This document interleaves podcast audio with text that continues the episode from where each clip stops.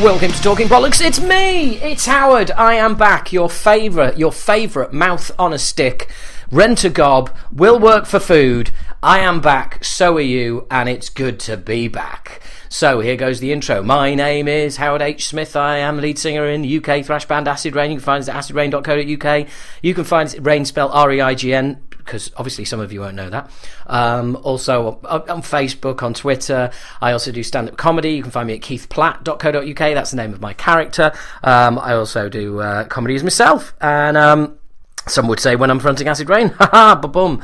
Um, and uh, yeah, so I do all sorts, and I do this podcast. Thank you very much. This talking of bollocks that you seem to have found, or that you're a regular listener of. Um, hello, this is yet another episode of bollocks. So let's go straight in, and not with what's been happening in the, uh, the world of metal this last month, but more importantly, what's been happening in the world of talking bollocks. Um, hopefully, um, there is some new uh, bollockers listening who discovered the podcast through the James Murphy special.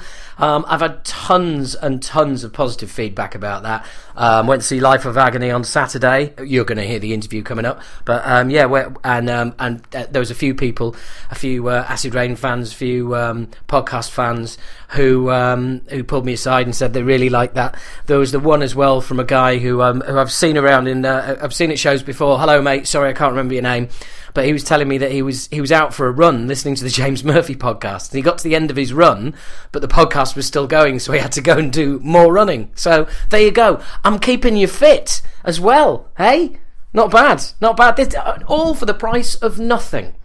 Um, uh, and please, please do remember, download the podcast when you're on Wi-Fi. You can download the whole thing to your phone, and you can listen to it in bits. Again, I can't believe I have to say this, but people look at the podcast and go, "Oh, three hours. I'm never going to have three hours spare." No, you're not. But there's not a story arc going on here. There's not character development. Yeah, you, are not. You're not going to have to remember where you were and what was going on in the previous part of the podcast. It's just fucking interviews and me jibber jabbering. So, you know, just spread the word, folks, as much as you can, if you would. Um, and like I said, I, am going to have a bit of a, a, bit of a moan. Um, I always do, so why not get in early? Um, my moan is a, an absolutely classic example of how social media works. Um, I I boosted the um, uh, two posts regarding um, the James Murphy interview, the James Murphy special, and um, I'm just I'm trying to look up the figures now, and my bastard phone, uh, the bastard app has crashed. Um, that's really annoying. Well, anyway, um, look, the, the, numbers are um, about well, the trailer, the trailer for the podcast saying, "Hey, this is coming soon," did way better than the post with the podcast on it.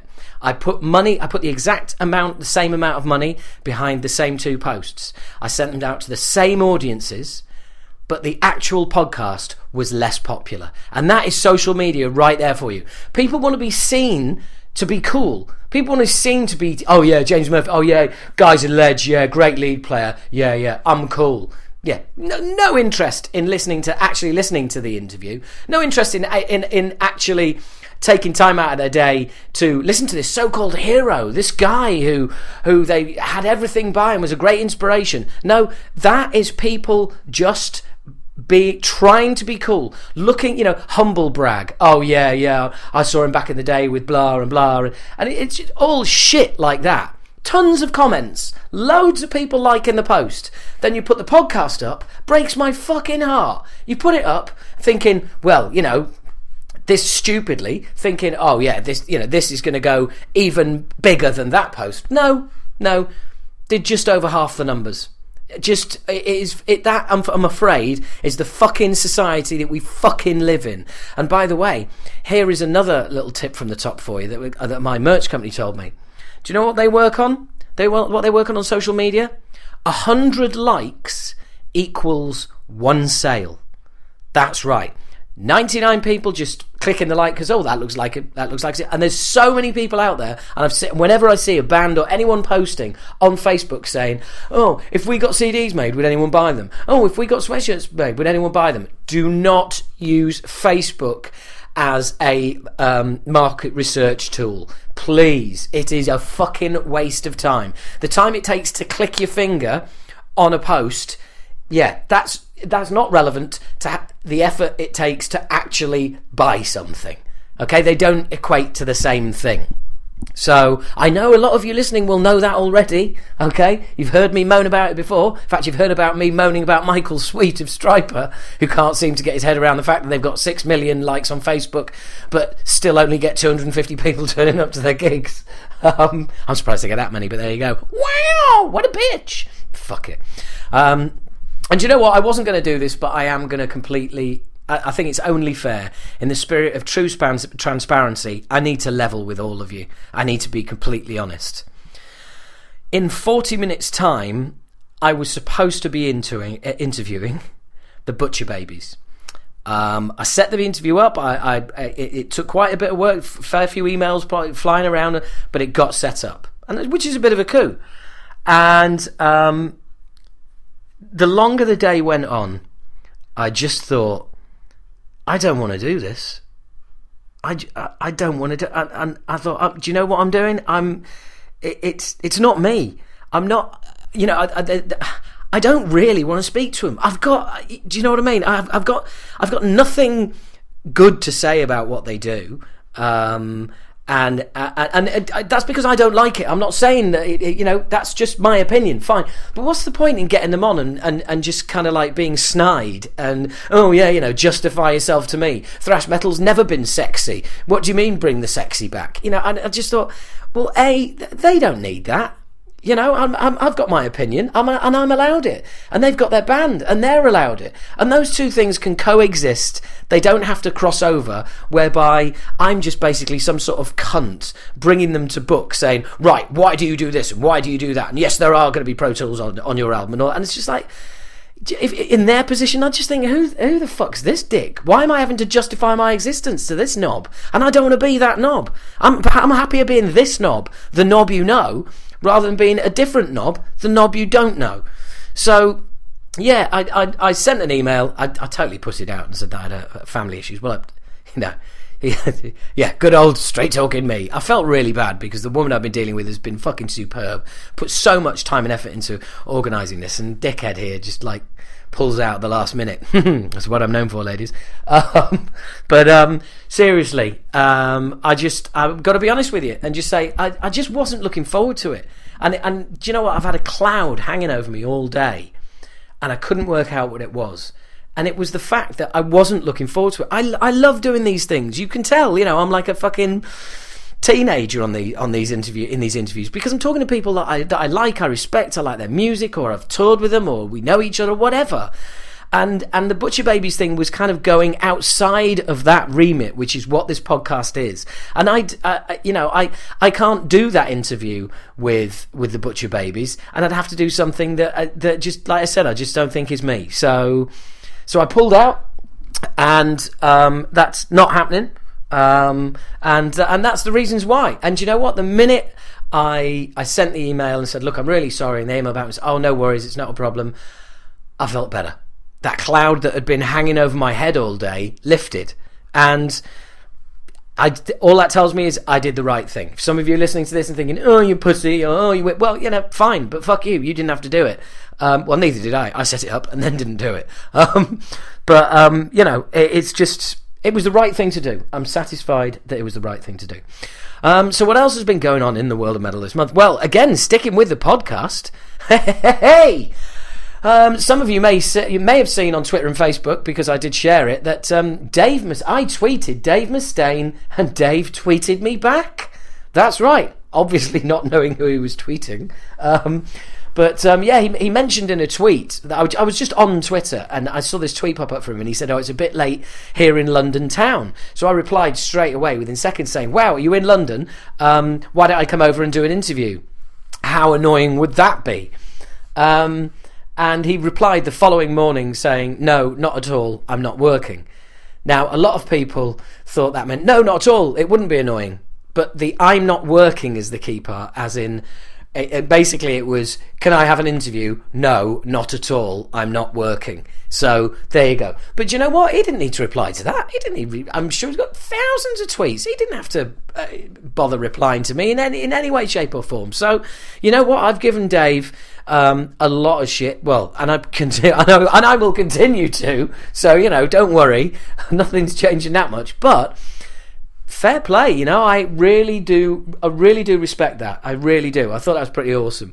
What I didn't respect was Sharon Osbourne this month going on about um, all the women that Ozzy had shagged during his so-called, you know, sex crazed phase, sex pest phase, we're calling it that.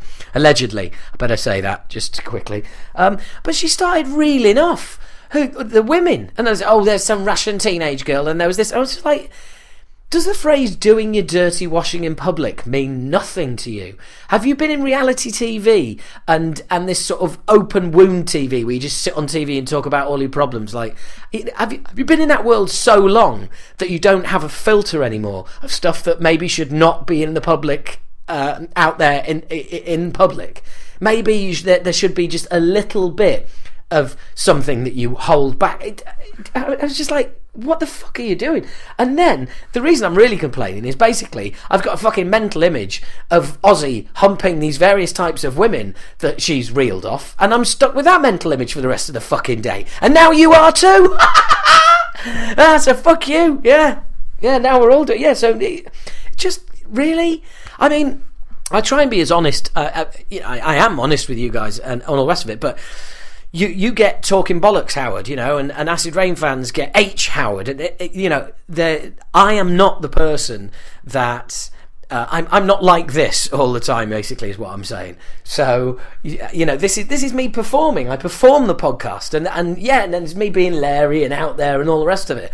But but there's you know there's a big part of me that only my close friends know or my friends know, um, and um, uh, and you know. Um, it, that's just the that's just the way it is. You know, as a friend of mine said recently, they can't listen to the podcast um, because it, it, to them it's not it's not the person they know, and that's totally understandable. This is a part of me, without a doubt. This is a big part of me. This is the big it's the mouth part of me, obviously.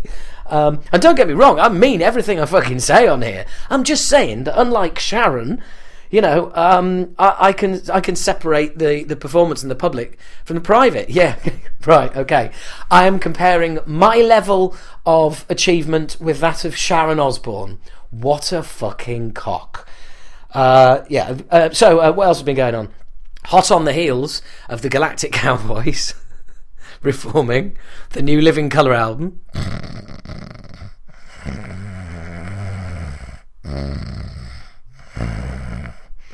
And the other band that I mentioned, who um, I can't even remember who they who they were, um, but reforming for a one-off show at a Scottish festival in the Highlands, I think, is Heavy Pettin. Oh yeah, Pettin, not with a G on the end. Hey, Heavy Pettin from the eighties. That bang average, totally radio rock band are getting back together and they're playing they're playing in Scotland with the Choir Boys and Rock Goddess. So what can I say? Get your tickets now before it sells out. Um, so there's a new Mastodon EP out as well, um, and um, the yeah that was that Revolver magazine relaunched with the EP with Mastodon on the cover, and they put it out saying uh, they put out saying on the cover of Revolver with Mastodon, um, available with four different covers each featuring a member of Mastodon. When all four covers are placed together side by side, a single image of the full band can be seen. No shit! I can cut four pictures of Mastodon out of a fucking magazine and paste them next and, and stick them on a piece of cardboard next to each other, and that's a picture of the fucking band. No shit, you mean four separate pictures of the four individual members when you put those together creates one picture of the band.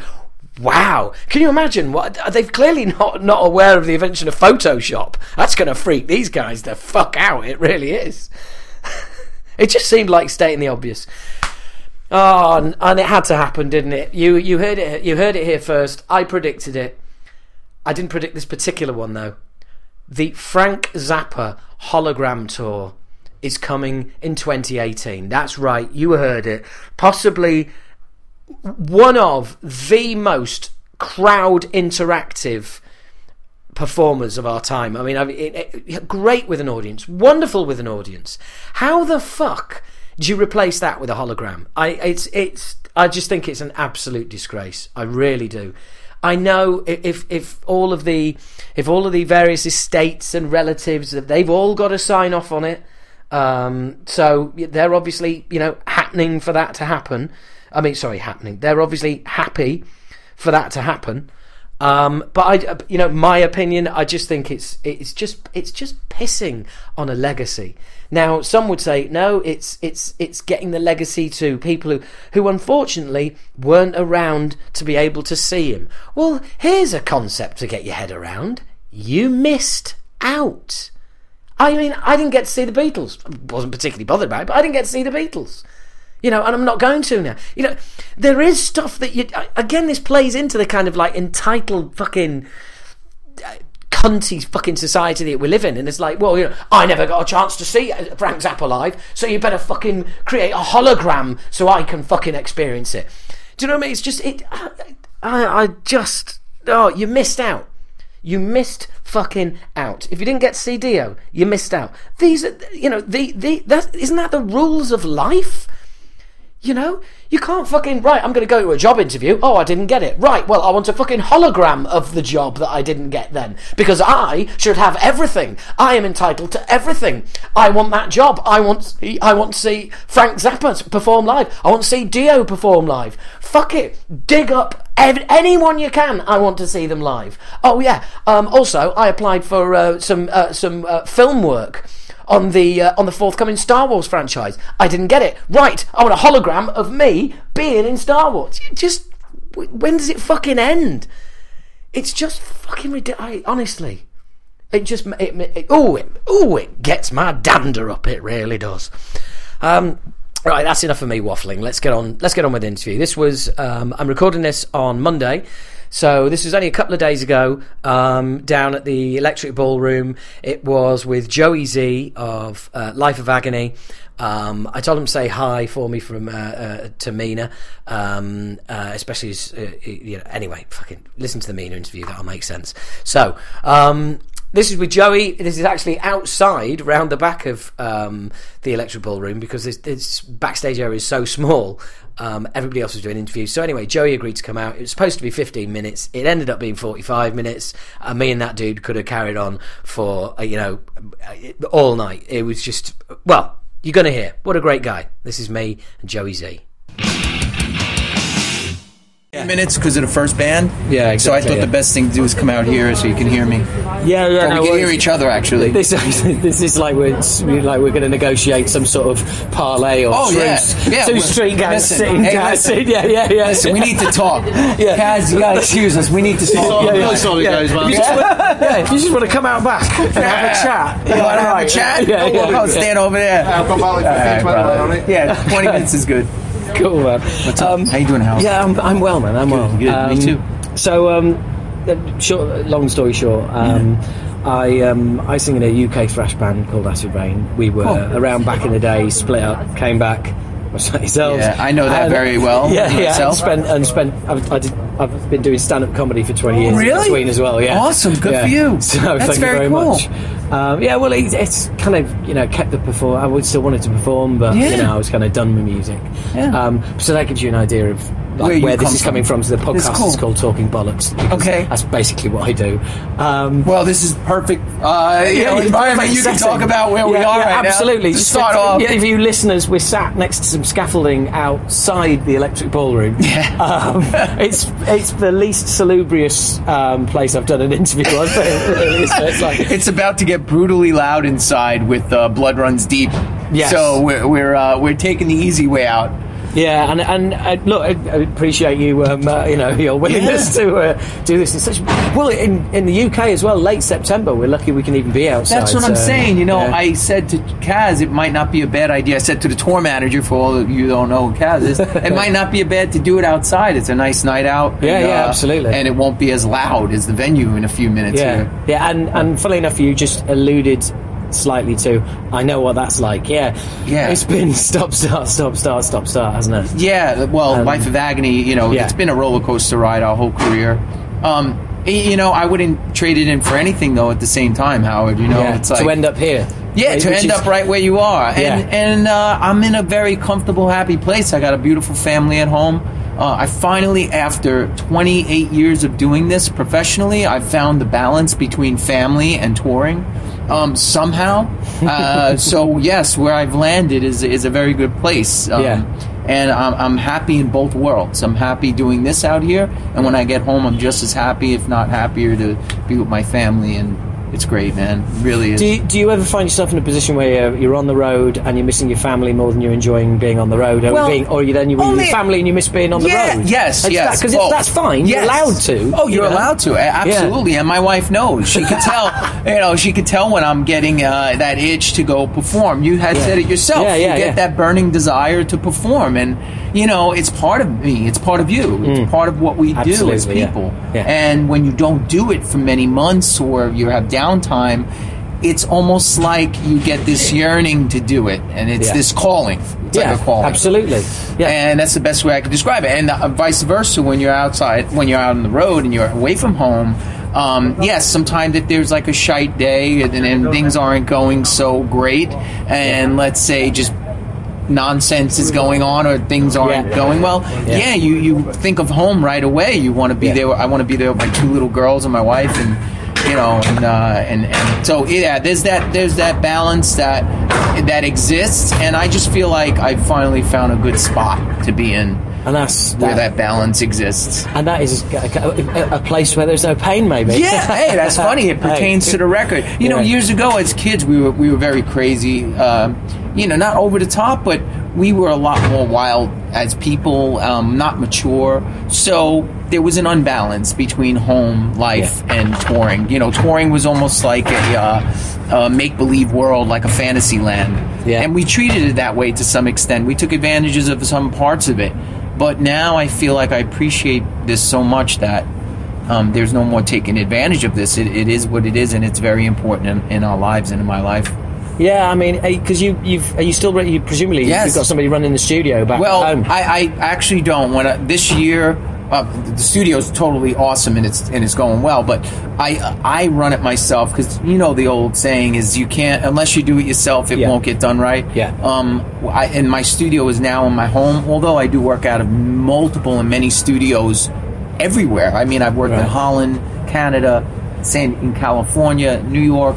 But I have my own studio for local and regional bands. Right. Um, I rebuilt after I, we got hit with the Hurricane Sandy in Yeah, 2012. I lost my Method of Groove studio in Brooklyn. Oh, no. But I have a brand new facility. It's actually in my home, so that's kind of special. to Some of the fans, or, or, or let's say bands that are no Life of Agony fans, and they come record with me. You know, it's kind of cool because they're like, "Oh, well, you know, we're going to record in your house," and yeah, absolutely. it's really fun, and they, they get a kick. I'm very respectful, of course. All the band never had a problem. Um, we hang out in my yard, eh, you know, in between sessions. So, so what, so what do you use as a what do you use as a drum booth when you're playing at home? That's the thing. I, I have multiple studios. I have this one Ah, drum right, room okay. I use. As you know, it's easy now with a hard drive. You bring that hard drive yeah, anywhere, yeah, yeah. and you have yourself. Uh, we have a proper studio out in Port Jeff, New York, that um, is amazing studio. It's called VuDu Studios, and I I specifically use that drum room in that studio because he has a full set of Neve pre's, old school Right, Neve okay, pre's, yeah, with yeah, every yeah. old school fucking mic, RCA's, you know, Neumann's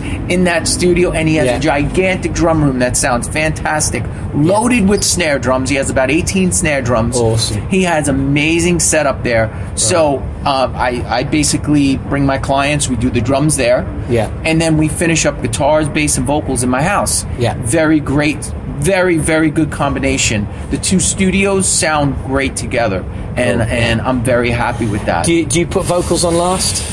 Yeah, usually, of course. Um, but when I mix, mix, I have some little tricks. Lately, I've been mixing backwards. I mix the vocals. I get a rough mix of the music, but I start really layering and getting in heavily with the vocals first, Yeah. making sure the vocals sound good on their own, almost musical. Well, Yeah, I yeah, shouldn't no, even no, say right. almost. No, no, I get I said the wrong right. word. Okay, no, you're talking to the right. Yeah. guy. my vocals are almost musical. Well, well, I, I, I try to get them where if you just shut everything off, that the vocals have a unique and, and, and special thing about them. Right, yeah. Even without the instruments and all the uh, music behind it. So I appro- I've been approaching mixing a little different. It's really working out really great. Uh, I've heard a few interviews and I read a lot about producers and mixers, and I'm Mm. Yeah. a couple of them said I mix backwards, and I tried it, and it you get great results. So, So do you, do you use that? Do you use the kind of um, uh, the rule, if you like, of the vocals should be just above the snare It- drum? I, no, I don't use any rule. I'll tell you what, I throw rules out the window when it comes to recording and mixing because Right, yeah. every band is different and Yeah, every song yeah, calls for a different type of mix and feel and delays and all kinds. Mm. and levels. Some songs feel better when the vocals pushed inside the, the instruments a little more. Yeah, it comes across heavier, especially for heavy bands. Yeah. Um, so it really depends on the artist and the song. Yeah, and it, and it depends mix. on the vocals as well. Yes. you, you know, it, it, let's face it, you've got strong vocalists, you've got weak vocalists, and, and it's not that. That like weak is a thing. It's just Right. that their their voice is a little bit more fragile, and Yes. it- it- you've got to find the place in the mix for that. Yes, and yeah, I feel you got to cater to what the strong points of the song or the Yeah. part is. Yeah. You really got to.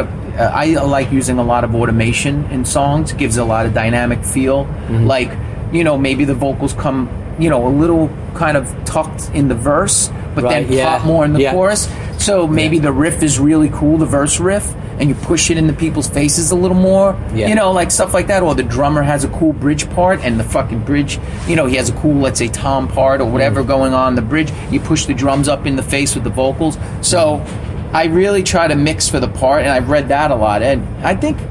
I think being open and reading and learning from people who have been doing it for a long time and people Yeah. who you could tell have a lot of knowledge and you listen to their stuff and it sounds really excellent. Yeah. I've been trying to do more of being more of a sponge Yeah. instead of just knowing my way. And uh, there you go. That's why I didn't want to be inside. yeah, there it is. So um, anyway, that's that's pretty much where I'm at with recording, and I'm very Yeah. happy because it keeps it interesting, it keeps it creative, Yeah. and you, and it doesn't get stale. Yeah, yeah, and it keeps you it keeps you working with music. You're just working with music constantly. Yes, and, yes. and that is just Yeah, outside of to touring, I'm just home doing recordings. That's all I do is either touring or recording people. That's what I do. and how and, and speaking of which, cliche, how's the tour going? Awesome. No, hey, listen, Yeah. I love to talk about it. That's why we're here. Um, tour's great. Tonight's the last night in London. We're at the Electric yeah. Ballroom right now for all you people. I'm sure you know. Um, it was great tour. You know, again, um, we'd like to put the put it out there that what people got to understand is you got to go and pick up the record for your artists, the people, Yeah, the bands that you want to see, because what the industry does is they look at numbers. Yeah, If Yeah. the people aren't buying your record, you're not going to get asked to come back. yeah, And Yeah. I think that's what the fans and everyone has to realize is it's not just the streaming a song, listening on YouTube. You got to support your artist. And I'm not Yeah. saying we're going to make money off of it. It's Yeah. just the fact of Just showing the going. label that there's interest in the band. yeah, So I think you know we try to get the word out there that it's important to support the band. And what we noticed on this tour is that we had a very very strong UK support when it came to people buying the record. When we asked the crowds, "You pick up the record," we got great cheers and a lot of hands in the air. Yeah. and we noticed it because when we would play a new song, you could tell everyone knew the words. Yeah, and was absolutely. singing along. So. Yeah. That means they're listening and they got the record. yeah. So Well, that, well, this look, being in the band myself, this podcast is all about support your artists. You know, if you, if for whatever reason you're not picking up the record, pick up a shirt. Yeah. you know, spend money. Well, basically, well, yeah, know, it's- whatever it's- you got, whatever you can afford. If you you know spend it on what's most important to you. You know, if it's more important you have the album and you, you're not going to be able to go and go see the band live, then then do that. you Yeah, know? we get asked a lot. Um, uh, we're out here on a. We, we did a short run, as you Yeah. as you know, it's only Yeah. a week, week and a half.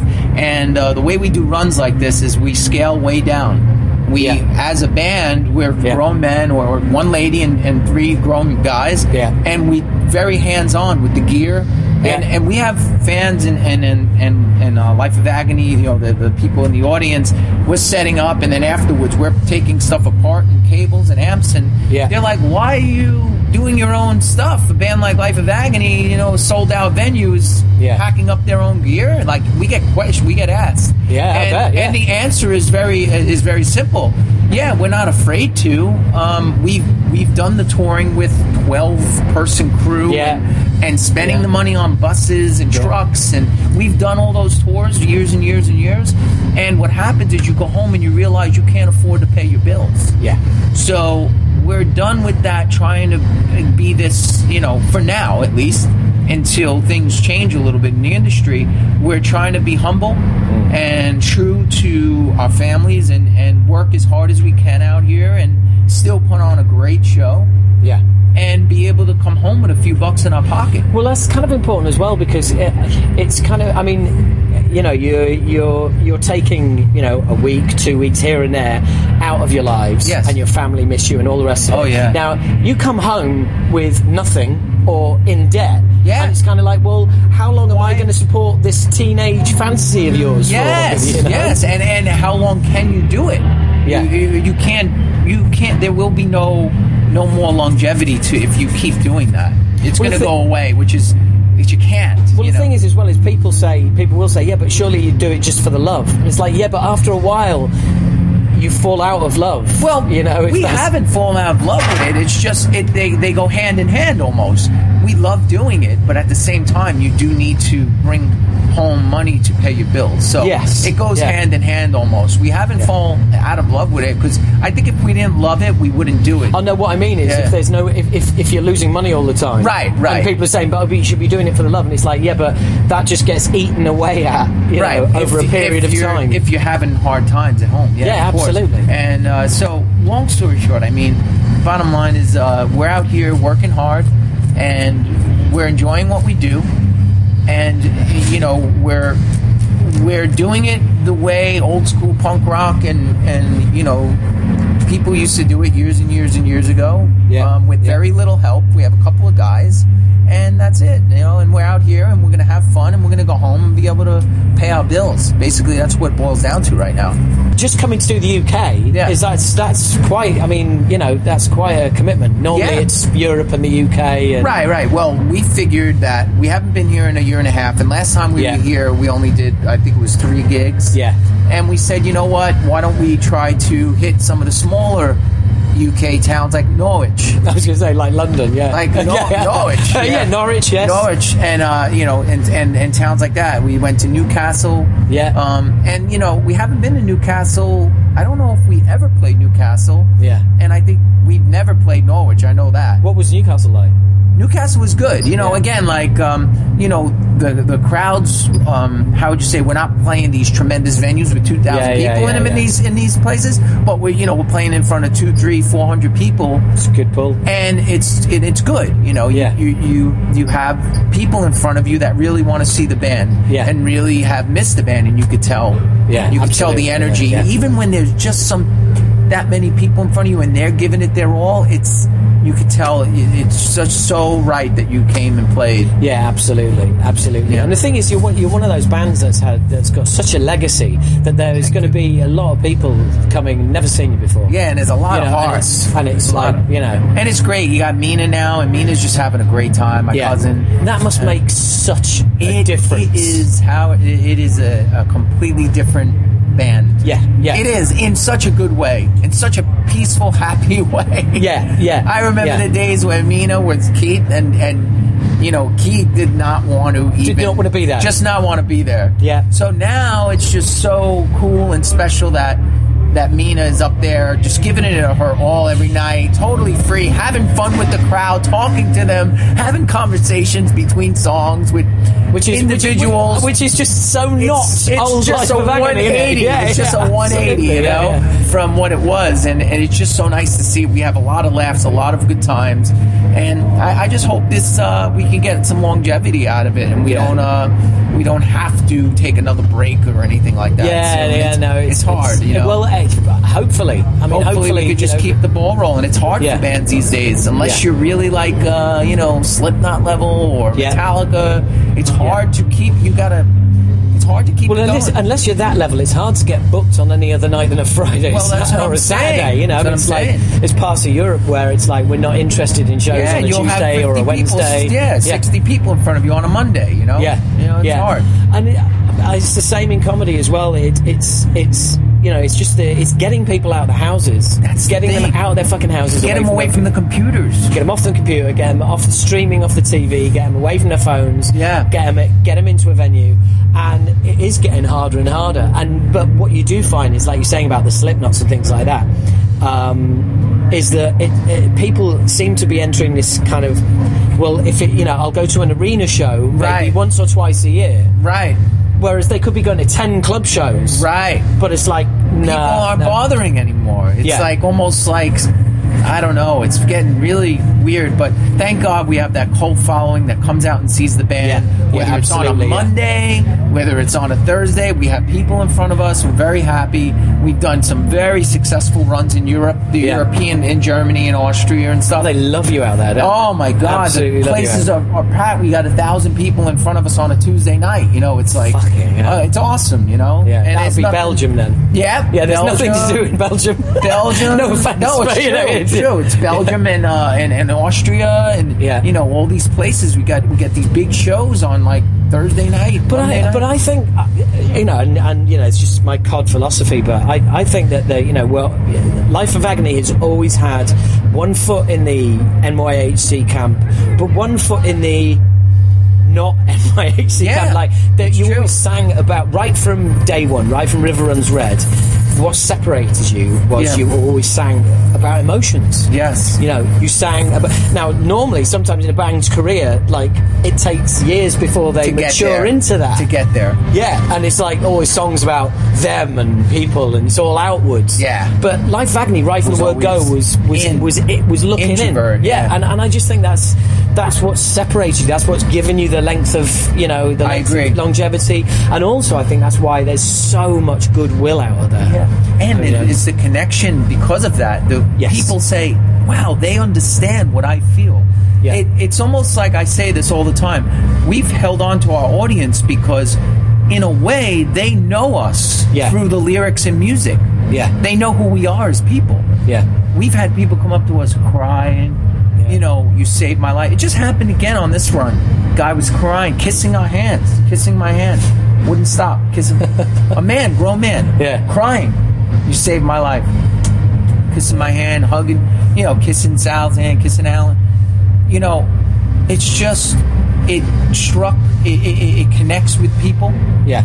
and they under, they know that we understand. Yeah, and that's part of a place where there's no more pain. Where it comes from, it's like, come join us because we do know your struggles. We're Yeah. creating this room where you're safe with Yeah. us. You know, and that's kind of like the premise of the album and where the title comes from. Well, also, I think you know from from that point of view, when you when you um, when you came out, you know, nobody was really doing what you were doing. Still, Right. no one really does what you do. Yeah.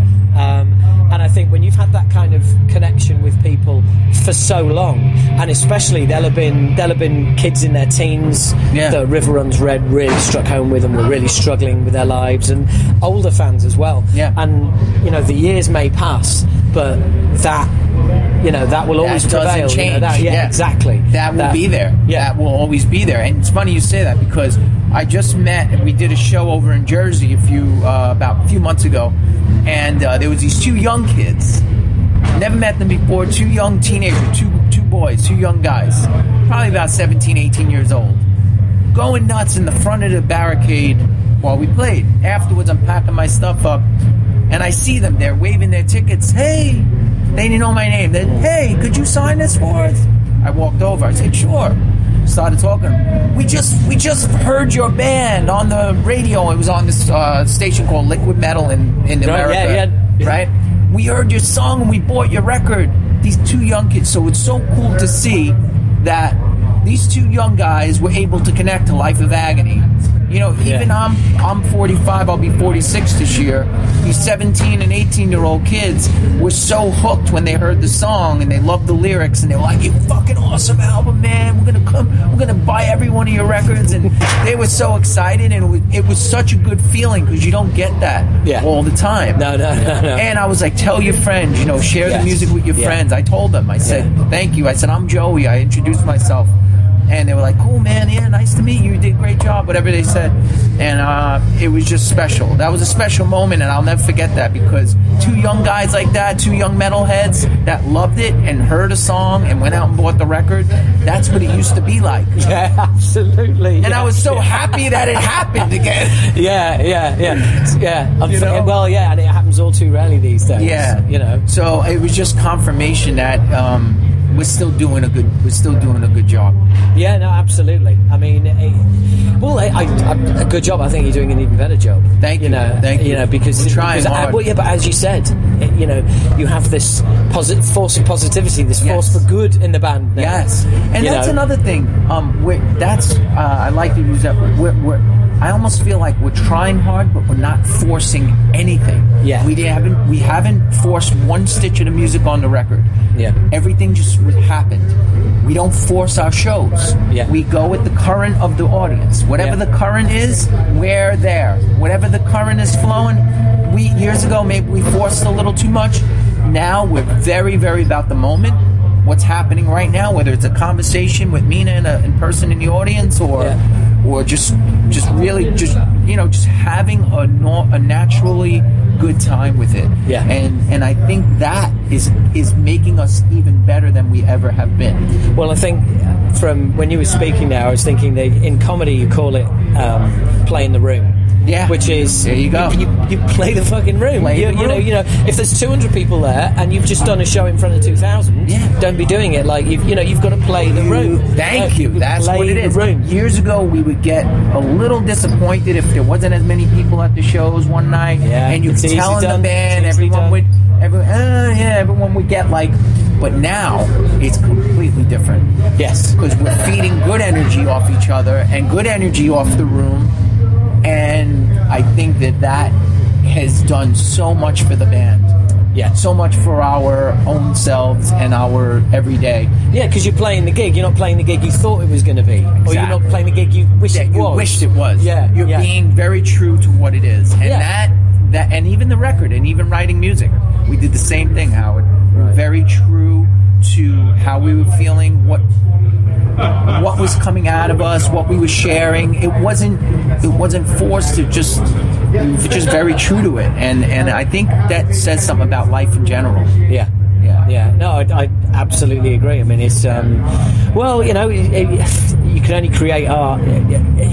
True art only comes from honesty, you know, and and if it's not, then it's manufactured and it's Yes. not art. And you feel know? it. Yeah, absolutely. and you know. Yeah, absolutely.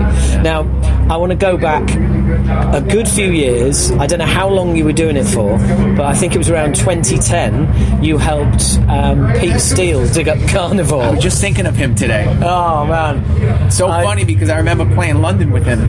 really? Yeah. Oh man. Yeah, I, mean, love that guy, man. Carnivore was was like it just One of my favorite bands one of- growing up. Yeah, one of mine as well. One and of I my like. biggest influences on music, on riffs. I remember hearing World War Three. Um, Tommy Vance Oh played it on the radio, and I was just like, "What the fuck is Yeah. this?" Our then guitarist Gaz was like, "Oh, you, you know, check this out." I was like, "What the?" But so got the first album, got the second album, and I was like, "Wow!" And then it just kind of disappeared. Yeah. and uh, you and you kind of helped him sort of yeah, bring it get back. back on its feet. He, uh, I, I'll tell you a quick story um, about how it happened when I got the call.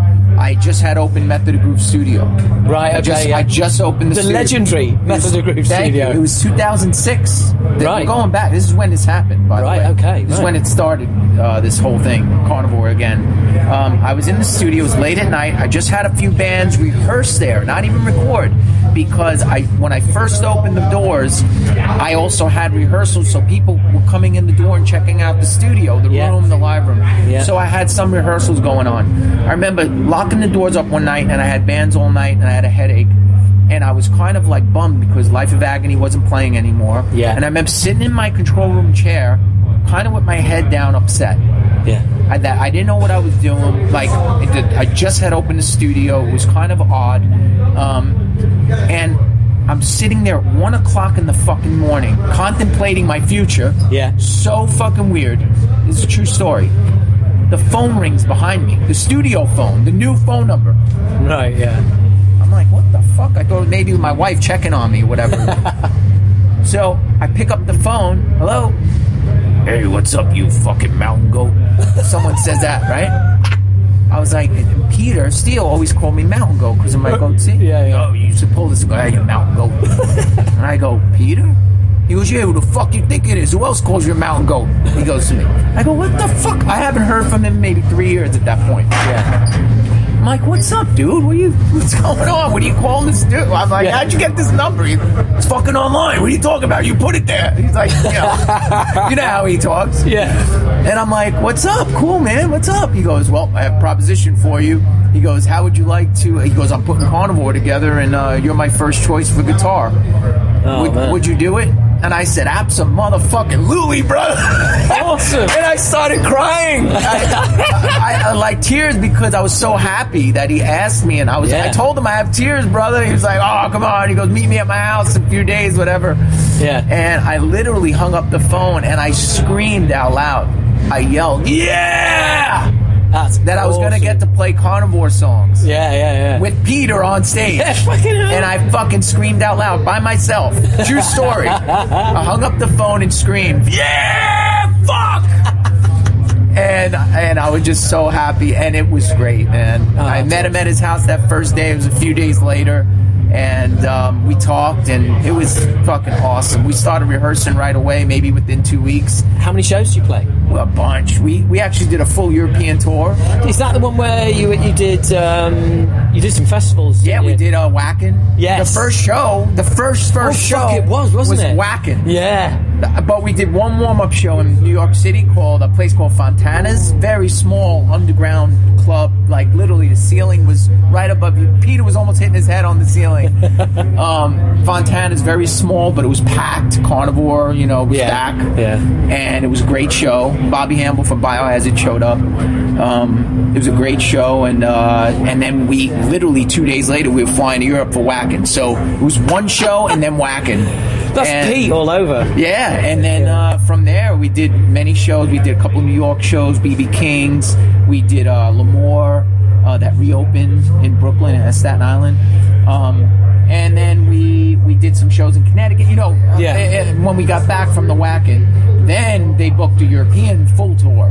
We went to Italy, we were you know, all over Germany, and that was the first time Carnivore was ever in Germany. Right. Yeah. So we were doing those crazy, you know, like Jesus Hitler. Jesus Hitler, yeah, And, yeah, and- but yeah. people didn't realize that Peter was just talking fantasy talk. Yeah, well, Yeah. funnily enough, yeah. Yeah, I and- mean, it's and- right there in the lyrics. Yeah, and that's how he always created, and, and it was very brilliant, actually, and, and, ingenious the way he he had always play on words and, and the way he took scenarios and twisted them up, and he just he was a very uh, creative person. But anyway, um, yeah, we did uh, great tours with Peter, and and then uh, I, well, I, I did you know great runs with Peter, and we did great stuff. So.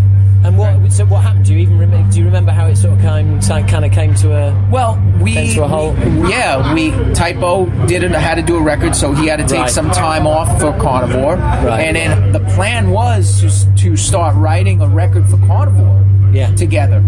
And he wanted to do a record, so he was like, "Soon as I'm finished with the Type O album and the touring, I want to jump back into Carnivore and blah blah blah." But unfortunately, within that period is when he passed. And um, it's funny. Uh, I have. We did a live recording we were going to put out, and we did it at Method of Groove Studio. Right. Like a like a um, what's that album called? Uh, Origin of the Feces Type O. Oh, right, Remember yeah, they yeah. did that with the live. Yeah. We were doing do the same thing for Carnivore. We recorded it at my studio. I have the recording. Wow. But a lot of people asking me about this recording because they heard about it. Problem was is that I, I will not release it it's just for me because Peter wasn't happy with the way the vocals turned out. Right. And he wanted Yeah. to do them over, he told me. Right. And he passed before we could do the vocals over for the so I would So, yeah, never you can't have I out, would yeah. never and although it's okay, it sounds okay, he just wasn't 100% happy. I would never sell or put something out that Yeah. my friend was not 100% about. Yeah, no, And now he yeah. can't be here to back himself up. Yeah, absolutely. That yeah. recording will be with me, and it's only going to be with me for the rest of my life. There is there And- is there is loads of people listening thinking. I know, "Oh, and shit. and I'm gonna tell, and I'm sorry, and many people have asked me, and and, and some people are upset and mad. Um, but you know what? I'm gonna stay true to my fucking friend. Yeah. That Yeah. wasn't happy with his vocals. No matter how much money someone offered me, I've had people offer money for it. And you know what? That's not what it's about. No. Peter would not be fucking happy with me if I let that go yeah.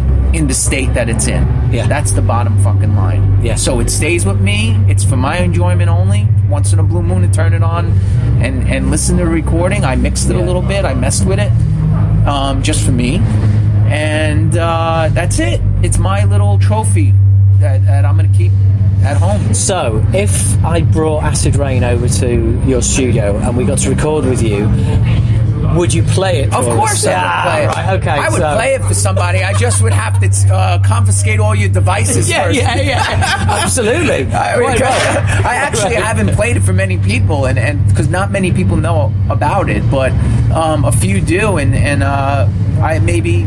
I I played it for maybe two or three people in my life, so Right. and that's for all the way from 2008. I want to say we tried that, Right. so uh, or maybe a little later, 2009. We did that recording in my studio, but you know, again, it's it's not for the. Again, I would never do that, and, and it wouldn't be right. It would be unloyal to my friend. Yeah, absolutely. To Yeah, sell yeah. something that he wasn't 100. percent it'd be a betrayal. Yeah, exactly. It's like not Yeah. cool. It's it's just not cool. Yeah, So absolutely. uh, you know, unfortunately, the vocals didn't come out the way you know we we intended them to. It wasn't. It was done live, so Well, exactly. And what name of vocalist out there who's going to do one take one of all of their take songs and go, yep, songs." I'm happy with that. Yeah, exactly. So he Yeah, wanted yeah. to touch a lot of it up and, and fix some Yeah. parts up and, and make absolutely. it better. Yeah. and I totally understandable. So, um, but it, it just never happened because he passed, and it was Oh, soon man. after that.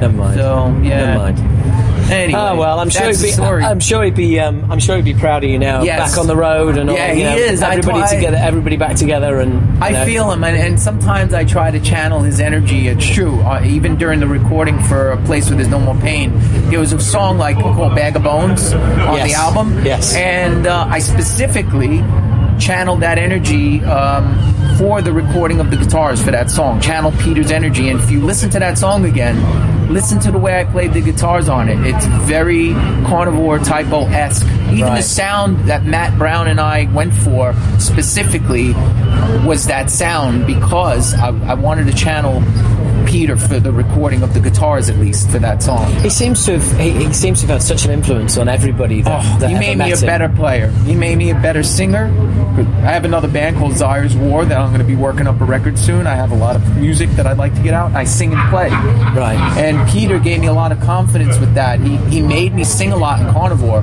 He actually made me take lead parts in, in the Right, songs right. live. A lot. He'd be like, I want you to do that part. He liked my heavy voice. Right. He liked the heaviness of it.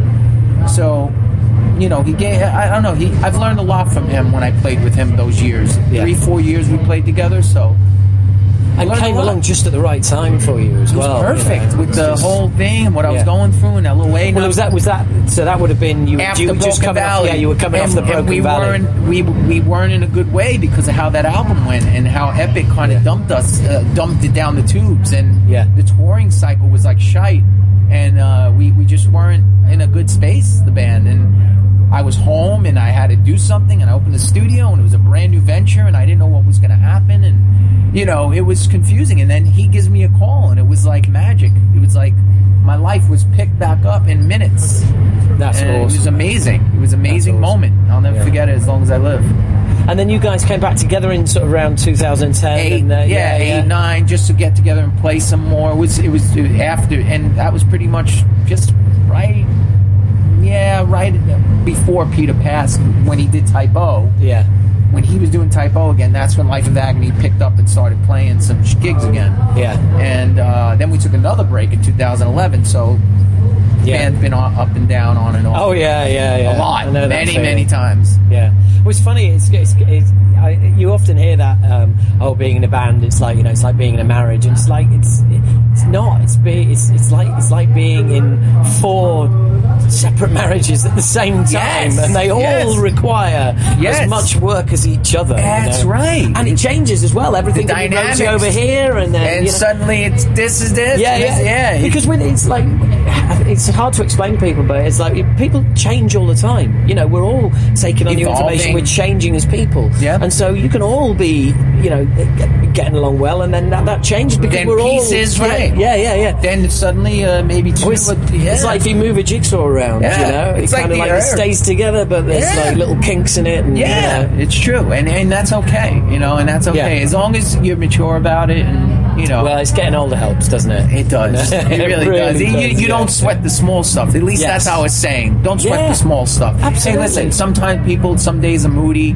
It's okay, you know. Like Yeah. years ago, that would bother. You know, you're a kid. Hey, well, yeah, yeah, you know, you get all fucking. Uh, how would you say uptight with each other? Yeah. But nowadays, if someone's just not in a good way, it's nothing personal. It's just they're just not having the greatest day. It might be something at home or who knows. But when you're young and you're in a good mood and someone's in a bad mood, it's like he's fucking with my vibe. When Right. you're a bit older, it's like, oh, he's not feeling too good. That's, Right. That's a shame. That's a shame, right? You know, and and that's where like, we're at. Empathise as, with it, but as older guys in your mood. As older Yeah. guys, that's where we're at now. Yeah, absolutely. Yeah. It's just like, yeah, well, you know, we're not the most important people in the world anymore, are we? Exactly. That's the thing. You know, it's not all about me anymore. Yeah, yeah, yeah, absolutely. Those, those years were fine. Yeah, those yeah. years were okay. When Yeah. I was, it was about me. That's like, I thought I thought I was a pretty nice guy back then. Yeah. looking back. Oh, exactly. It's so funny. We're like, yeah, yeah, yeah, I look back on my old. I see videos or interviews with me, you know, Yeah. and I and I almost like have to cringe a little bit. I'm like, Yeah, yeah. how did anybody even like me?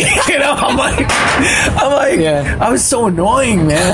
Like, Yeah, oh, I man. exactly. Now I, I'm like, I wish I could do it all over and be this guy, you know. Absolutely, absolutely. I, So well, funny. I say to everybody, you know, I'm enjoying it more the second time round than I did the first. You know, Yeah. the first it was, it, it was all just like, oh, you know, a lot in your head. so important. Yes, and a lot in your head. And now Yeah, that's the thing about getting older. You realize uh, you don't have to keep everything in your head. You can compartmentalize some of the the stuff that used to bother you and put it away and move Yeah. on.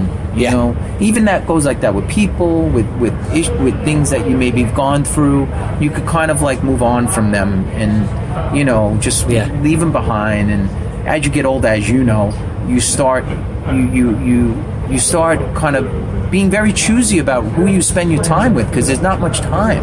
Yeah, So you you start becoming more choosy about you know, hey, listen, if this person just constantly fucking annoys me or it's not happening, I'm not going to spend much more time with this person anymore. I'm actually going to move on. Yeah. So I think as you get older and mature, you, you start learning how to do that a lot better in, in a nice way where you're Yeah, not yeah. insulting anybody or. Well, no, you've just, know? you've just got to focus on Try to focus on the good stuff. Absolutely, Yeah. absolutely. Well, I can, right. I can, I can see Yeah. uh, we've got some hanging around here. So, um, Okay. right, look. Joe, it's been an absolute Thanks, pleasure. I really enjoyed our Thanks, our, man. Our chat out back here. Thank you. It's just starting to get a little bit cold now. Yeah, that's all right. I This we, is- we this is- probably carry on doing this until it was dark. Oh, I I are you kidding me? I, I, but thank you to all the, uh, you know, everyone listening, and uh, man. thanks to all the uh, LOA fans out there, and uh, everyone that's that supported the band all the years. I always like to say thank you. Well, it's been. It, uh, I mean, it, when I was said earlier about the, the massive amount of goodwill that there is towards the band, and I spoke. I spoke to Mina actually when the, just as the album was coming out, Yeah. um, and um, you know, saying there's there's this tidal wave of of, of you know uh, of good feelings and of um, Yes. and of goodwill, but. That needs to turn into people turning up to shows and people buying the And that's what we're trying to do. y- You know, Gotta keep and- going. Absolutely. Gotta keep it Absolutely. going. Cool. Thank All right, you. man. Thank you Great. so much. Thank you. Thank you. And there you go. How cool is Joey? Eh? What a top man. What an absolutely top, top bloke. Um, we had a really good chat, as you heard. Um, and yeah, it was, it was and all that carnivore stuff. For those of you out there, I know there's a few out of you, Dave Ingram for sure. um, you'll have been loving that all the all the background and stuff that we had no idea was going on, and that there's a live album that no one's ever going to hear unless I get my ass round to Joey's. Um, so, um, so yeah, that was really cool. Really enjoyed it. Um, again, thanks to Andy Turner. He always he's sorted me out so many interviews. So many of these interviews that you hear are, are, are sorted out by him. So, big shout out to Andy. Thank you very much, Andy. Um, and now a it, it, well a, a, talking bollocks exclusive. This has not been announced yet, um, but I am. Um, well, I'm not going to be doing talking bollocks live. You know, I've been moaning about that for quite a while. Um, but I am doing an evening with H. Um, and basically, uh, this is uh, it's going to be it's 90 minute show, two 40 minute, 45 minute halves with a sort of 20 minute interval. Um, it's a spoken word show where I'm going to be basically talking about all the wild and wacky adventures um, that I've had over the years in the band back in the day with you know all, all well just about every thrash legend you can fucking mention. Um, uh, well, yeah, including Cliff Burton. Wow. So, um, so yeah, it, it, it's it is um, yeah, it, it, it's a spoken word show. There'll be some laughs, there'll be some crazy stories, there'll be um, and there's also a Q and A part where um, you know you can, fully enough, ask me questions and I'll answer them. So I'll be talking about the music business in general, what it's like to be in a band now, but also all of the fun stuff from back in the day and everything and everything else. So um, uh, yeah, if you could make it the the very first of these shows is December the 15th. That is Friday, December the 15th at the Sanctuary Rock Bar in Burnley. So if you can make it, it'd be lovely to see you. Um, if you can't, but you know friends who live there, tell them to um, uh, tell them to come along. Uh, it's not announced yet; tickets aren't available yet, so I can't give you that information. But I will. I'll be plugging it like a motherfucker. Don't you worry about that. Um, but if you want, if you want to come along, it'd be really cool to see you. Any talking bollocks questions would be um, uh, gratefully received, and uh, well, any questions, frankly. Look, anyone turning up will be a fucking start. All right, that's that's the main concern: getting people out of their houses, away from their TVs, and away from their computers, long enough so I can jibber jabber in their ear for ninety minutes. But um, yeah, if you uh, if you want to come along, please do. If you know people in the area, please let them know. Um, so um, what else has been going on? Um, oh yes, oh yes, along with the Galactic Cowboys, um, the new Living Colour album.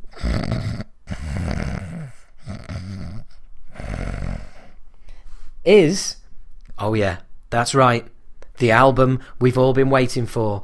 I mean, you've seen the online polls. You have seen the the drama that has been created. People have been absolutely crying out for this. Yes, you've guessed it. Oh yeah, the one, the only, the heavy metal Elton John himself, Andrew WK, is bringing out a new album for the first time in a decade. Woohoo! Hey, isn't that what we what we all wanted?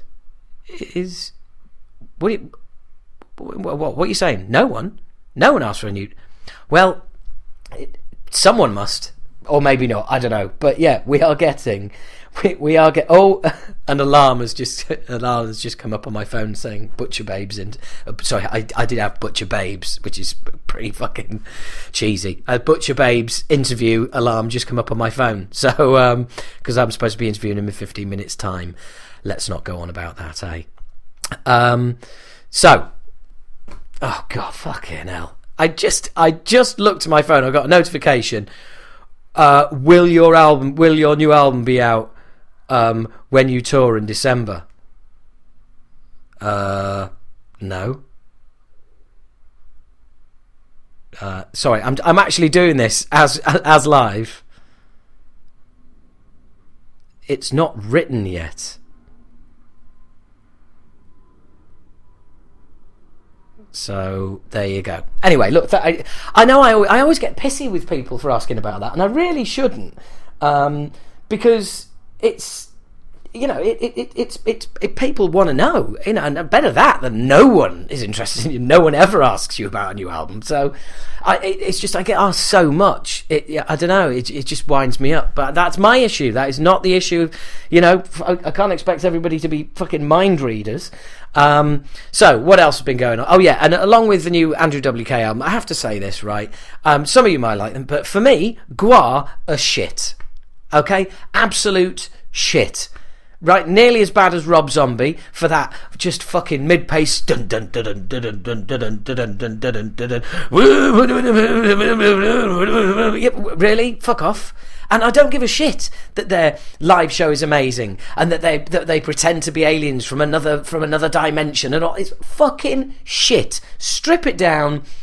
Just just no thanks. No thanks, Rob Zombie, who I've now dragged into it. No thanks. Just no. Just fucking no. Horrible, horrible music. That's all I have to say about that. But it wouldn't be a Bolocast, would it? Wouldn't be a Bolocast without a mention for Gene Simmons. That's right. Good old Gene. How's this for an offer? The new The Vault box set that's coming out. How long do you think it took them to come up with that title for a load of unreleased stuff and B-sides and stuff The Vault? Apparently, it's had a load of titles over the years because this project's been coming for a long time. I, I just did my homework, okay? And after all of the like the also ran titles, what they've settled for, finally, some genius came up with the Vault. Really? Well done. Well, anyway, Gene has made a fantastic offer. I'm sure you'll all be doing this. Gene Simmons will deliver the Vault box set to your home for $50,000. I want him to be blowing me for that kind of money. Okay? I mean, really, the nerve. The fucking nerve. I, I mean, I took the piss out of Dave Mustaine having a scout jamboree in his garden and charging people a few grand a time. That looks positively self-aware compared with Gene's. You know, yes, I will. I'll. I'll. I'll tell you what. You pay me fifty grand, I'll come round deliver this box set to your house. While you're there, I'll probably try and fuck your wife because apparently that's what he's like, as I've been told. And apparently that is real hair. It is just fucking weird. And he does look like a sort of melted waxwork these days. Fucking, but whatever. My, I, I, you know what's coming? I would pay Gene 50 grand to not come round my house, to never perform again, and to just pack Kiss up. I'd pay serious money if we could go back in time and just erase them. No, actually, that's wrong.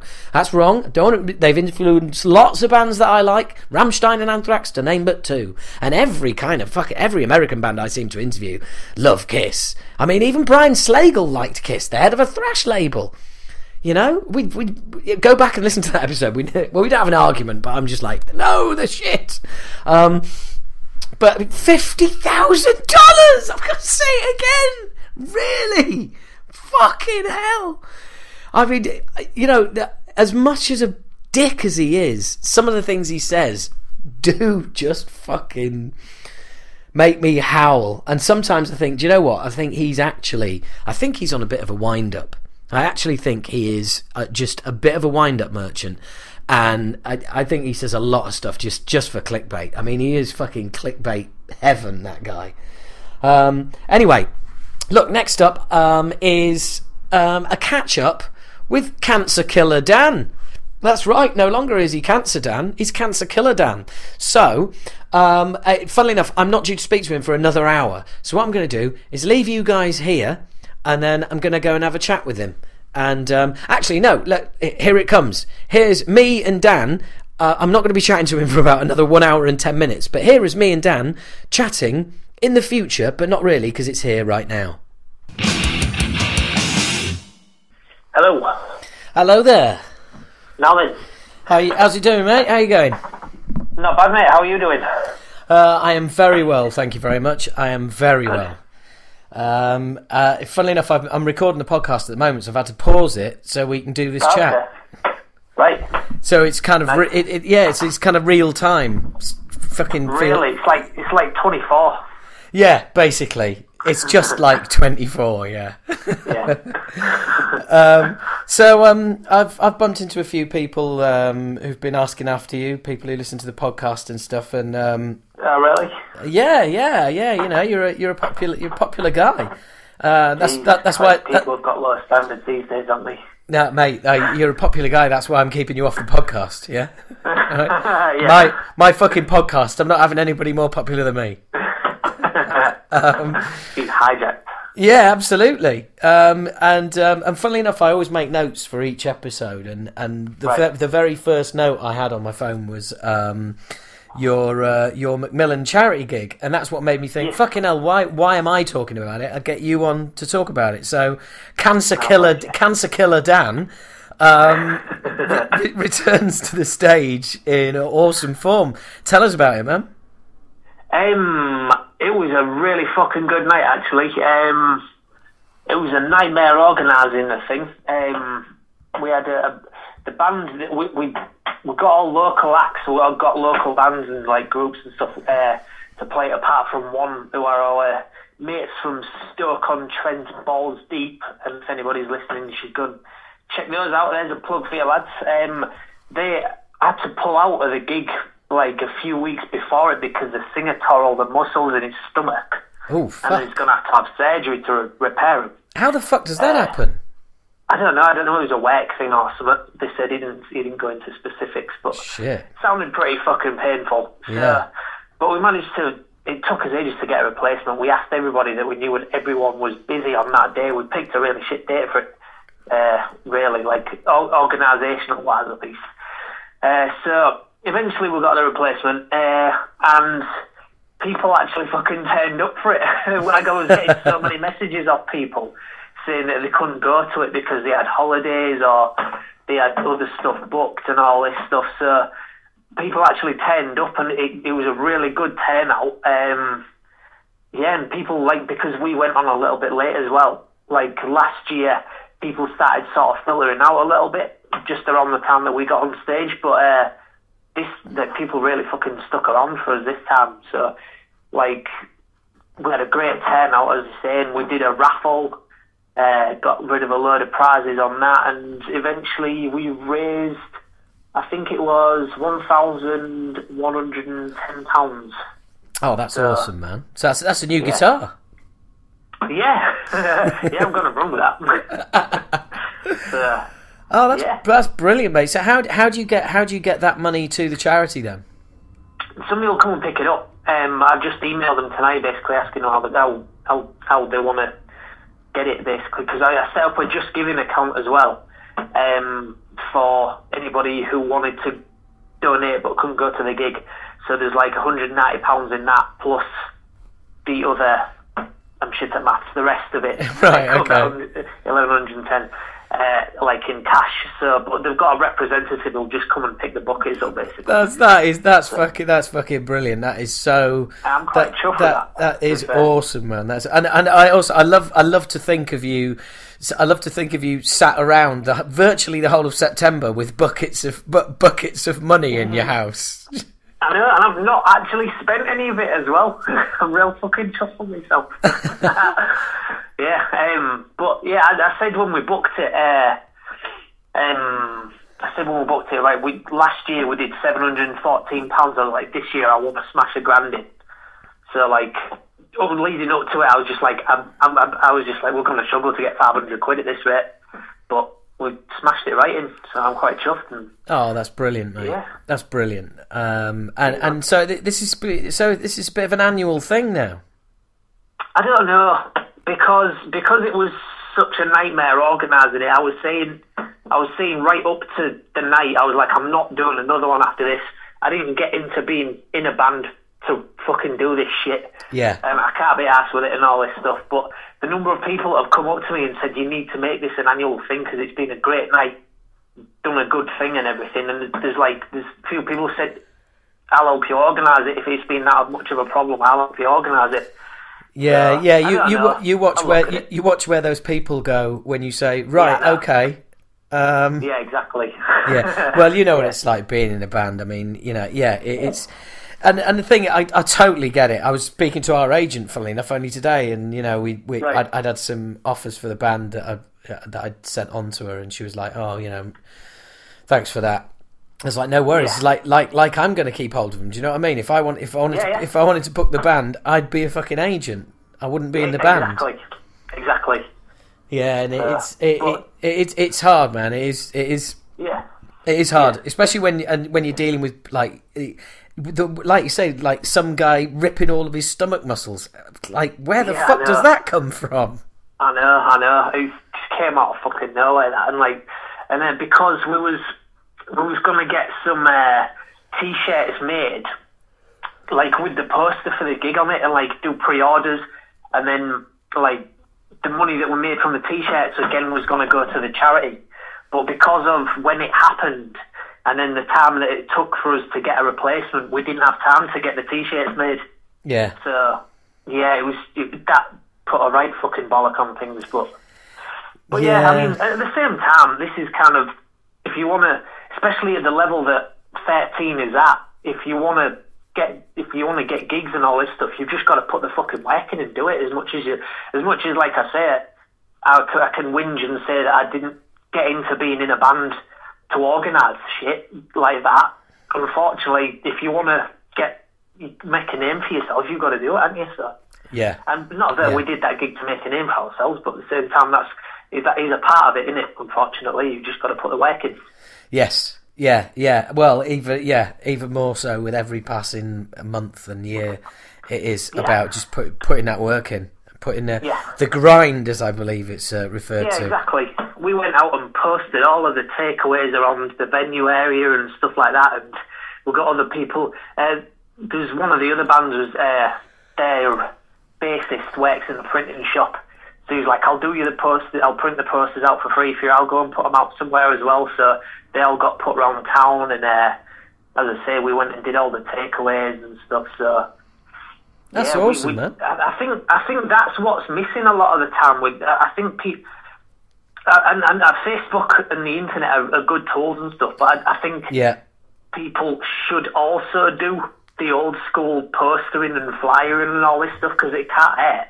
Yeah. And I think, you know what I mean? I think that stuff really helps instead of just relying on the internet, which seems to be the main thing these days. Yeah, no, well, you're absolutely right. Uh, funnily enough, I was just having a, a, a bit of a moan about social media on the front of the podcast, where it's you know it, it's um, uh, a, a rule our merch company uses is um, a hundred likes on Facebook equals one purchase. Exactly, yeah. You know, and it's it's people want to be seen to be supporting the right things. People want to be seen to be cool on social Yeah. media.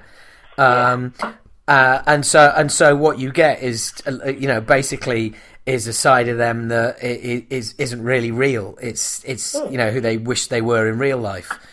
Um, And um, and yeah, you know, like you say, you know, you get all these people saying, "Oh, you know, oh, yeah, yeah, we, we, oh, we'll be there," and blah, blah, and then, "Oh no, I can't make it," and you know, Yeah. I mean, yeah, yeah. but you learn that being in a band, don't you? That the amount of you times do, yeah. people are going to say like, "Oh, well, you know, I'm, I, I've got a very old friend of mine who um, I'm really good mates with, and they have been saying, you know, they were going to come to a gig on the first Acid Reign comeback tour we did with Xentrix.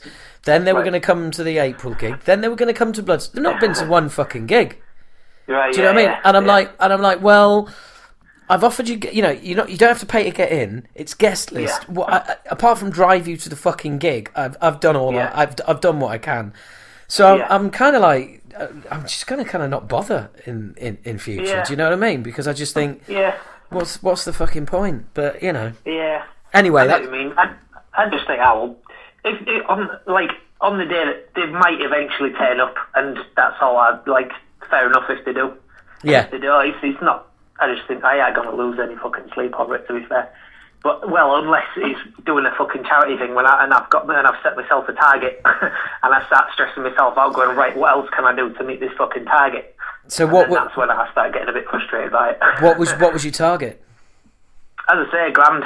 Um, So that was your I target? I wanted- yeah, that was my target, so I smashed it. So Smashed it. yeah, That's awesome, man. That's really I'm really quite chuffed cool. with that. And how's um how's how's everything else? You know, you uh, you uh, do you uh, are you feeling the after effects at all, or are you just fucking you know smashing life in the Hmm. nuts? I'm trying to smash life in the. I'm still, I still get tired quite a lot. Um, but I'm I'm back in the gym now. I'm I'm back up to. I'm, I'm approaching my personal best records and stuff like that. I saw this fucking article not long ago where um, uh, one of the Gallagher brothers from Oasis was complaining about mu- uh, like people who play music who exercise. you shouldn't fucking do it. You know what I mean? Like, we're not sporty people. But um, yeah, I'm getting up to my fucking personal bests again and stuff like that. Like I'm approaching them. I'm not near them there. I'm, I'm not there yet. I'm Yeah. not as strong or as fit as I used to be. But I'm getting there. Um, as I say, I still get tired quite a lot, and I still like uh, still have to have a, a 20 minute nap when I get home from work and that. But uh, yeah, I'm getting there. Definitely, it's def- and my hands are still on, on my guitar and stuff. They, they haven't got the strength and the stamina that they used to have. But again, they, they're not tingling all the time. So I'm I'm not there yet, but I'm on my way. That's where I'm at at the minute. Well, you're gonna have to get in shape for December, mate. Yeah, we are. yeah, Hey. you're right. That's gonna be fucking. I'm looking forward to that. Yeah, for those of you who don't know, um, Acid Reign, we're going out and doing three gigs in uh, Leeds, Manchester, and Glasgow, and we're taking Reanimator um, with us, and of course Dan plays in Reanimator as well as Thirteen. So um, yeah, it's going to be fucking awesome, man. I can't wait. Yeah, I really I'm can't. really looking forward to it. Cool, cool. And from a fr- from the kind of like, is there any sort of mental hangover from the whole thing? Are you, you know, occasionally do you catch yourself sort of going, "Fucking hell, I had, I had, I had cancer at the beginning of the year," and you know, Yeah, I've got quite a lot of that. when um, when I'm pissed, I if somebody mentions it, I'm like I won't stop talking about it, sort of thing. Right. And I've um, I've said to people like if I if I am drinking and it comes up, tell me to fucking shut up because I won't stop talking about it. And it's it's I, I have to I've had to stop myself. I don't want to be one of these people that complains about it all the time because Yeah. you know it could have been a lot worse sort of thing, and and so it's it's in the back of my head constantly, and I'm it's as a minute like when I'm sober and I'm awake and stuff, I've got my fucking chain on, I've got my hand on the fucking dog, and it's not fucking running anywhere. Yeah. But every so often, the fucking chain slips out my hand a little bit. yeah. But uh, And it goes and it goes Um, run, it goes running up and down the street, knocking people's Yeah, bins over and pissing in people's gardens. Yeah, it does. and um, it's weird as well. Like, I had, uh, I actually went to hospital on Monday last week for my like checkup thing, and I was just like, I can't believe it's been four months since I finished the chemo, but then it feels like it was a million years ago. And but it's it's so weird. It's like it's almost like time sort of stood still in that like five or six months I was doing the chemo. It's like I can't. It, it was January, and then I blinked, and all of a sudden it's fucking like uh, August, September time sort of thing. Yeah. You know what I mean? It, it, it just went like that, and it feels like that portion of time is just completely separate from. And it's just like I, I all of a sudden became 29, and it was like it, just before I was like when I started the chemo, I'd not long turned 28, sort of thing. So Right. it's yeah, it's it's a weird thing. But then at the same time, you kind of think it was it was only it was four months ago. How the fuck's four minutes past? Four months past, sorry. But then you kind of think it was it was only four months ago. So, Yeah. I don't know. It's a weird thing.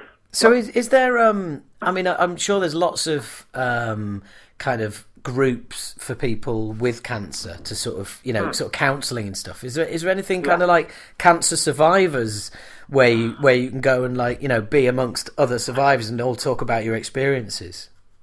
Um, I don't, I've not looked into it too much. I did actually get offered counselling and stuff like that. I actually there was another guy who got diagnosed the first, the same time as I did, the first time that I got diagnosed, um, and he actually got diagnosed with PTSD after he got the all clear from that. So, so like I think, uh, yeah, I did get offered counselling and stuff, and I never really went ahead with it, which I maybe maybe should look at. some Well, the, uh, the uh, the only reason I bring it up, mate, is like a if you get the chance to do counselling, do it because you find out about Yeah. yourself. You find about uh, shit out about yourself you didn't realise. Yeah. But the Yeah. only the only reason I mention it is that if you're getting drunk and when you're drunk you can't stop talking about it, it means that that has to come out some uh, somewhere.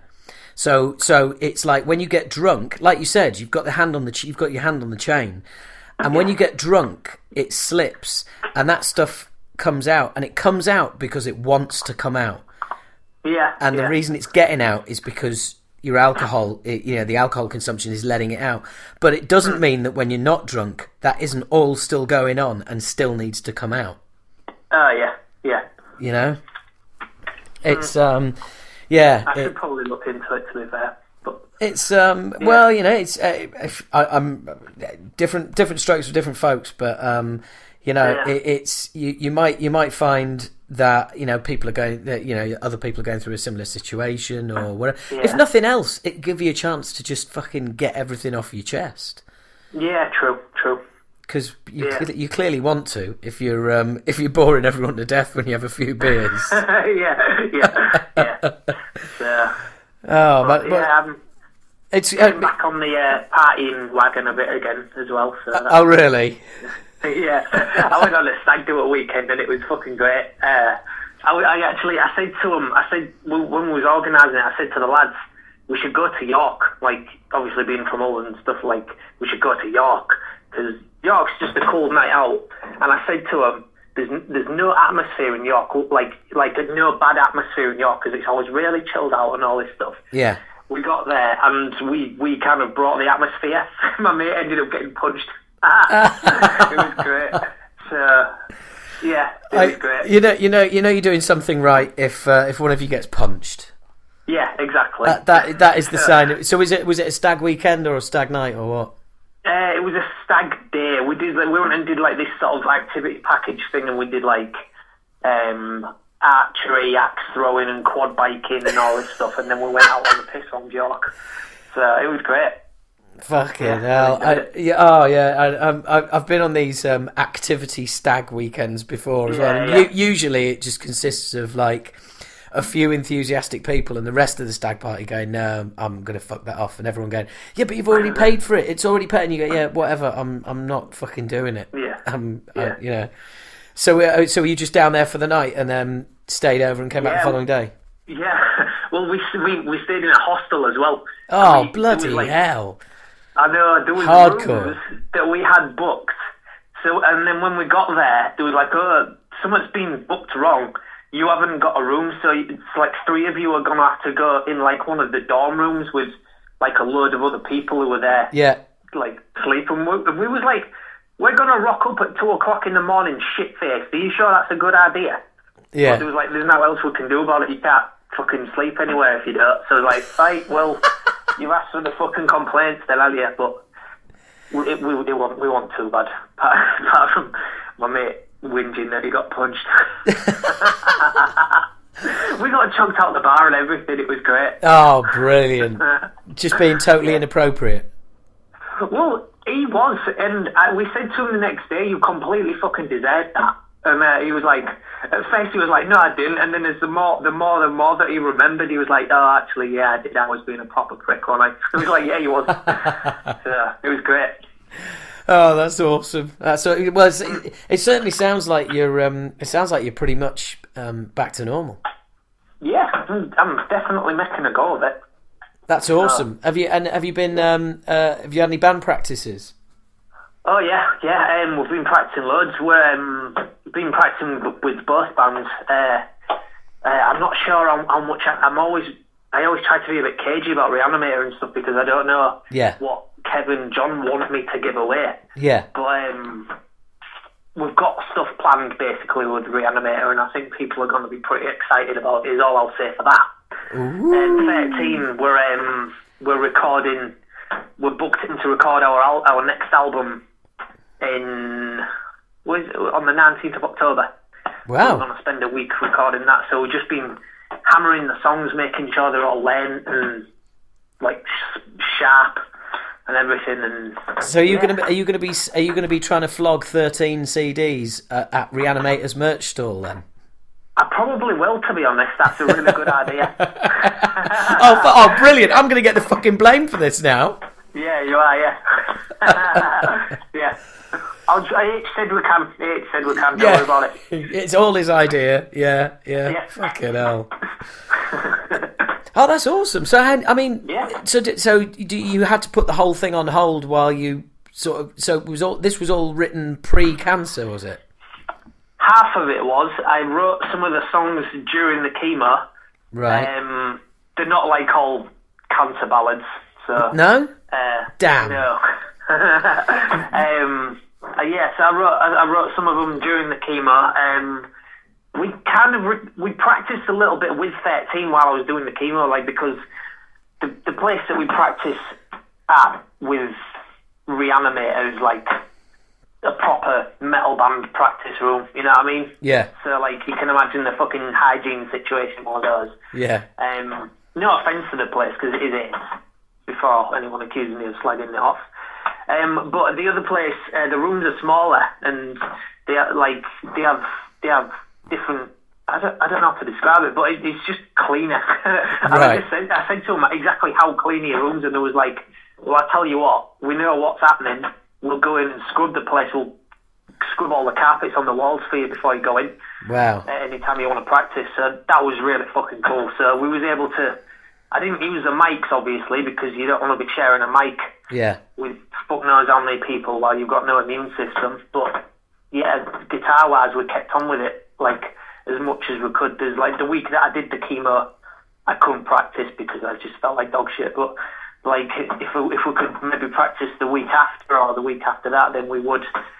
So yeah, I kept we we kept our hand in a little bit. Yeah. Oh, that's cool. And, and and I can't believe probably one of the most fucking naff questions there is. But um, how's your hair? It's it's back. It's back with a vengeance. You lucky actually got hair. bastard. And uh, you should look into it, Edge. I, I could do with a nice bit of cancer. Yeah, yeah, Yeah. yeah. But um, and to be fair, my mate, my ginger mate at work, he, he, he says to me, "Oh, what are you gonna do if it comes back ginger like man?" I was like, asking for more chemo. Thanks. Yeah. Yeah. So- I'm only kidding. No, no, no, it's all right. I was- Ginger- I was joking. Gingers deserve it. Gingers deserve it all. Don't worry about it. But, uh, yeah, so it's, it's back. It's a little bit different. It's a little bit lighter and it's a little bit curlier than it was before, but Right. it's completely back. So I'm gonna be I'm gonna be going from the first haircut, so uh, which is weird. Yeah. haircut this year. Oh, I could just imagine you sit sit down in the chair and the girl's there. So what? Um, you know, what have you been up to then? it's like Yeah. right. How long since your last When do hair? I start? Well, the thing is, you'd be like, "How long since your last haircut?" You'd be like, "January." And they'd be like, "What Yeah. the fuck?" yeah. Brilliant. Uh, yeah, yeah, it's it's all back now. Um, people people are quite disappointed, to be honest, because they, they haven't got the uh, the cue ball thing to rag me for anymore. Yeah, so- look, yeah, they're, they're they're missing it, aren't they?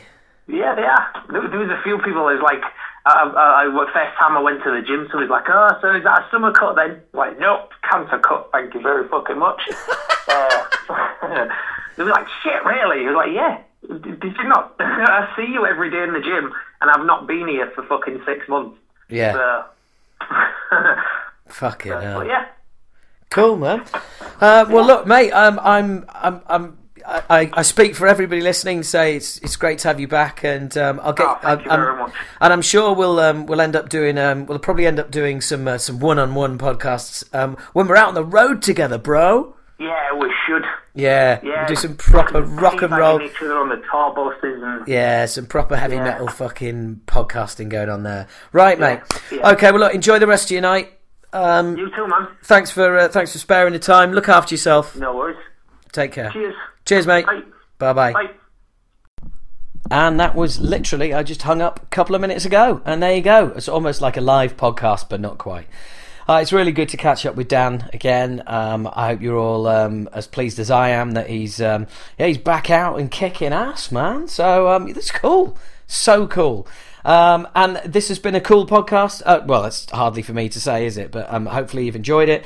Um, a little shorter than usual, but you had the James Murphy one, which was like pretty gigantic um, this month. So you know, I, I- I can only do so much. I don't want to spoil you.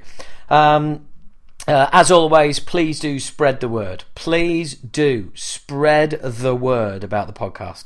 I can't stress that enough. Um, share it wherever you can. If you happen to be in iTunes um, and and you see it, give us a, give me a review.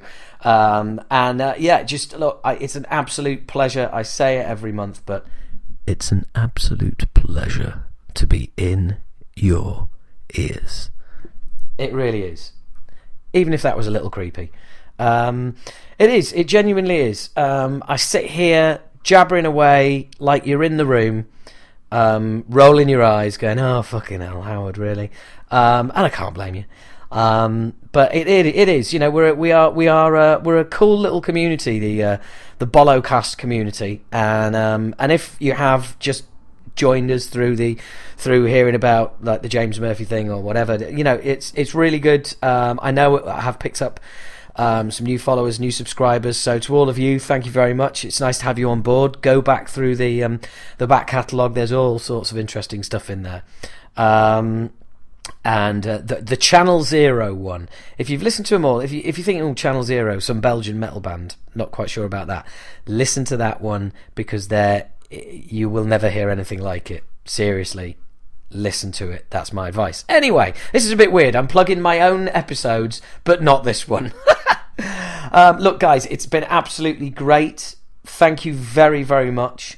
Um, and I'm going to leave you now with a little snippet of audio that I found on my uh, on my laptop, and I wasn't sure what it was, and I played it, and it's an outtake. This whole thing is me trying to get through to Mike um, uh, Alvord of um, Holy Terror. And it's when it all went pear shaped and we couldn't get each other on Skype. And this is just, it's not great. It's not great to listen to, so don't get excited. Not that you would, but um, it just gives you some idea of the fucking technological fucking nightmares that um, that we have sometimes behind the scenes. When I say we, I mean me. Anyway, till next time, till October. Take care. Speak to you then.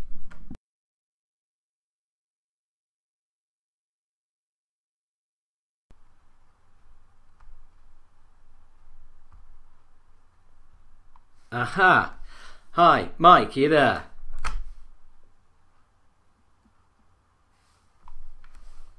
Right. Ugh. This is an absolute pain in the butt, it really is. Um, right, okay, thank you. Thank you. Okay, thanks. Thank you. For some reason, I don't know why my speaker has decided to stop working, which is bizarre. Hang on a sec. Right, okay. Um, um, are you there? Are you there? Um, I, right, for some reason I've got no, I've got no, uh, got no sound whatsoever.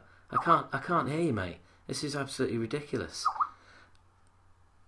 yeah, yeah, it is, it is. Bearing in mind that we spoke a few minutes ago, so I don't know what was happening there, but I did have something come up and say needs to access your sound card. So um, I'm sorry about this. I tell you what, look, let's give it five minutes. Quarter to, um, uh, yeah, exactly. The mystery, too fucking right. Can you give me five minutes? I'll sort it out this end, um, and I'll give you a call back. I'm really sorry about this. Immensely un- unprofessional.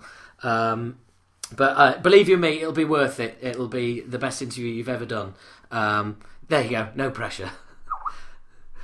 okay, cool. I'll speak to you in five. Cheers. Oh, hang on, hang on. No, I'm hearing you now. I'm hearing the little the little bleeps. This is right. Okay, it's obviously an issue with. Um, just just stay with me for one second because I'm in. I'm going to go into options. Running commentary on man tries to fix um, Skype. This is the highlight of your day. Um, let's have a look. Right, video settings. Don't need to know about those. Um, audio settings. Come on, what are we doing here? Um, yeah, speakers. Why aren't you working? Ah, right, okay. Um, okay. Um, that's. Um, Mike, are you um, are you are you there? Because I'm actually not hearing you. Um, ah, right, okay. I've got everything working this end, but I can't hear you. Um, right, actually, just looking at the signal, my signal's shocking this end. I'm going to call you back and let's see if um, I can hear you and we can get cracking. I'm going to call you back in two secs.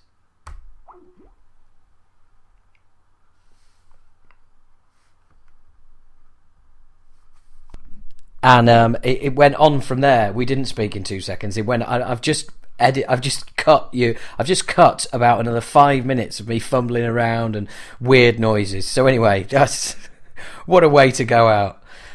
Speak to you next month.